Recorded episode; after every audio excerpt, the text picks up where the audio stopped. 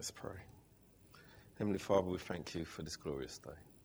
We thank you that we remember this day every year because it is a glorious day to remember. It's the most significant day in history where God came among us. So, Father, we pray that we will humble our hearts today to hear your word. In Jesus' precious and mighty name. Amen. So today's message is Emmanuel, God with us, and I'm thankful for all the stuff David's put together because it's all in line with the message. So I'm very encouraged by that. So, a short introduction. The story of Christ's birth, as we've just heard, is one of the Bible's most famous stories and one of the most famous moments that's happened ever in our history. Matthew 1, verse 18 to 23. Okay. Now, the birth of Jesus Christ took place in this way.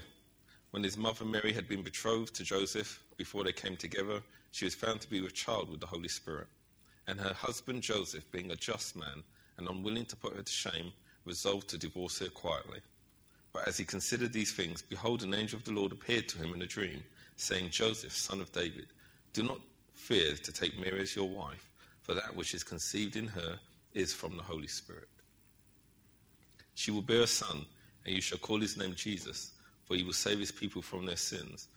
All this took place to fulfill what the Lord has spoken by the prophet. Behold, the virgin shall conceive and bear a son, and they shall call his name Emmanuel, which means God with us. This is the day that God came to us, God came for us, and now dwells with us, and God dwells in us when we choose to accept his Son as Saviour. It was a special event for the world within a stable in a small town called Bethlehem. How often do you see angels worshipping? They were joyful at the birth of the newborn king. So, who is Jesus? Let me show you a video to get you some context first. What, what you're seeing right now. First of all, this is the earth. Okay? Just, just you're taking off from the earth from Southern California, and we're gonna we're gonna rise up a little bit here. Okay, we're gonna pull away from it. We're going to pull higher. Now, this is at about 10 kilometers. Like if you climb Mount Everest, this is what you'd see. You'd see the curvature of the earth from that distance. Now you're going to, we're going to climb up even higher. This is at 100 kilometers. And you're a fourth of the way to the space station now. This is what you'd see. If you get to this level, you're considered an astronaut. Just if you ever get there. Okay, now we're going 100,000 kilometers. 100,000 kilometers from the Earth, you go a fourth of the way to the moon, that's what the Earth would look like. Now we're going to pull away to a million kilometers. At a million kilometers, there's the moon. Okay? There's the moon. You can barely see the Earth. You're at a million kilometers now. You're past the, past the moon. And uh, now we're going to go to 100 million kilometers. 100 million kilometers. You're still not to the sun. The sun's 93 million miles away. But now we're going to go to 10 trillion kilometers. Ten, there's the sun. Okay. You just passed the sun. Now you would see all of the planets at 10 trillion kilometers. And now we're at 10 to the 15th power. That means 10 with 15 zeros. I don't know what that number is. 15 zeros. And the sun's just like a bright dot amidst other stars. And now we're going to 10 light years away. At 10 light years away, Come on, let's go. Zoom, there you go. 10 light years away. Now you just see the sun with like 11 other stars that are kind of its neighbors. You know, that, that, that that's our sun. And now we're going to go a thousand light years away. At a thousand light years away, you, you, wouldn't even see our sun anymore. These are just a bunch of stars close to it in this cluster inside the Milky Way. Now we're going to zoom out even further and that's the Milky Way we live in. See that cluster of stars? Those are about 100,000 stars that are closest to our sun. You can't see our sun anymore at this point. Now, this is our Milky Way galaxy, and forget about the Earth. Okay, there's our Milky Way galaxy that we live in. Um, and we're just buried in there somewhere. And we're going to pull out even further, and you'll see that our galaxy is actually, it's, it's a big galaxy, and uh, and all those other things you're seeing now are galaxies. And we're going to pull away 10 million light years now. His next scene is 10 million light years. Those are all galaxies you see. amidst our Milky Way, several hundred galaxies. Now we're going to go 100 million light years away. This is the last one. We're going to zoom out to 100 million light years. Those are all clusters of galaxies. Galaxies and clusters of galaxies. You won't even see our Milky Way galaxy anymore amidst that.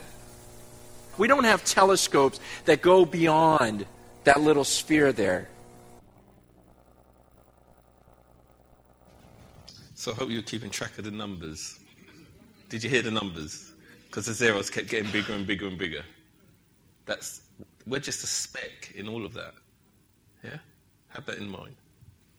Colossians 1, verse 16. For by him all things were created, in heaven and on earth, visible and invisible, whether thrones or dominions or rulers or authorities, all things were created through him and for him.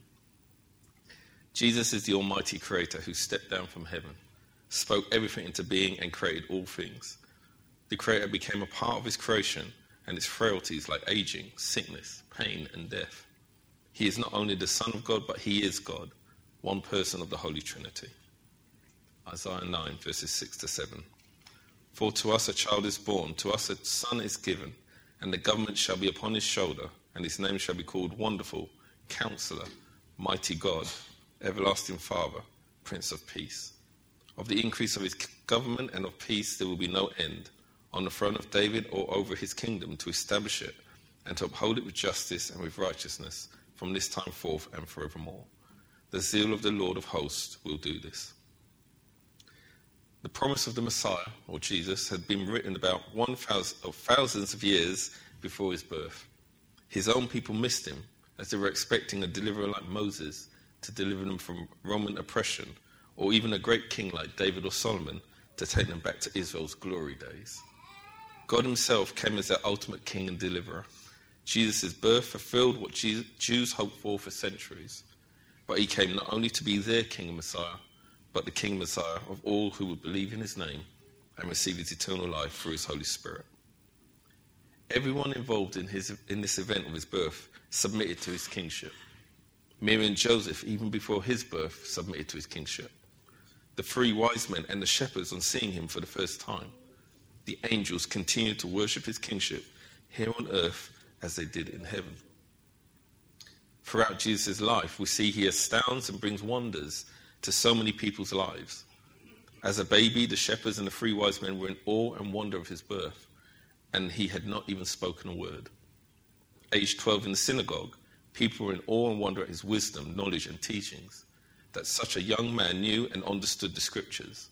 Now, this is notable, as synagogue teachers spent lifetimes exploring scripture to gain understanding, yet a 12 year old was teaching them what the scriptures were saying. As an adult, people remained in awe of Jesus, not just due to the miracles he performed. We must look at how he behaved, he spoke, and treated people. All of that brought awe and wonder, not just his teachings, his complete lifestyle, attitudes, and actions. He acted according to what he spoke. He was never contrary or contradicting himself. He was truthful and he never badmouthed people. He was truly a great example of how everyone should live. And he gives a hope that people can live that way as we do have that choice.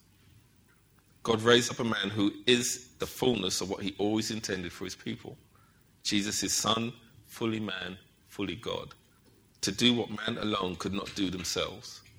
The fallible became infallible, the unrighteous, righteous, the unholy, holy through the power of Jesus.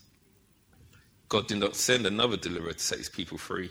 He came personally to set us all free. He is a God who wants to be with his people, a God who keeps his promises. He is both the promise maker and the promise keeper. God's track record is impeccable. He never fails and he never lets you down. You can place your trust and faith in him for every situation. And he promises even more to those who follow and believe in his Son, Jesus. New life and eternal hope are in him alone that is our hope. Why did Jesus come? Motivated by love, Jesus came to rescue and save all those who were lost and to give them an immeasurably precious gift, Himself. No greater gift has ever been given to anyone in all eternity. 1 John 4, verse 9. This is how God showed his love among us. He sent his one and only Son into the world that we might live through him. Jesus came to save and redeem us, to give us new life, hope, and strength in him, to free us from our bondage of sin and death, to restore what was lost and broken, to bring us back to the loving Heavenly Father who sent him to us why Jesus had to do it. We were lost in our sin. We could not save ourselves. A greater power outside of us had to bring us out of our situation. Just remember the video. Did you see how big the universe is? And that's, the, that's uh, to the point that our telescopes can go at this point. Just imagine in 10 years' time, more powerful telescopes. How much bigger could the universe be? Don't we we can't limit God to our understanding. He's a greater God. John 1 4. In him was life and the power to bestow life, and the life was the light of men. And John 1 9 to 10. The true light which gives life to everyone was coming into the world. He was in the world, and the world was made through him, yet the world did not know him. The life force, bless you. The life force that created us needed to come out as one of us, different, unique, but in our likeness in every way, but not born into the trappings we were born into.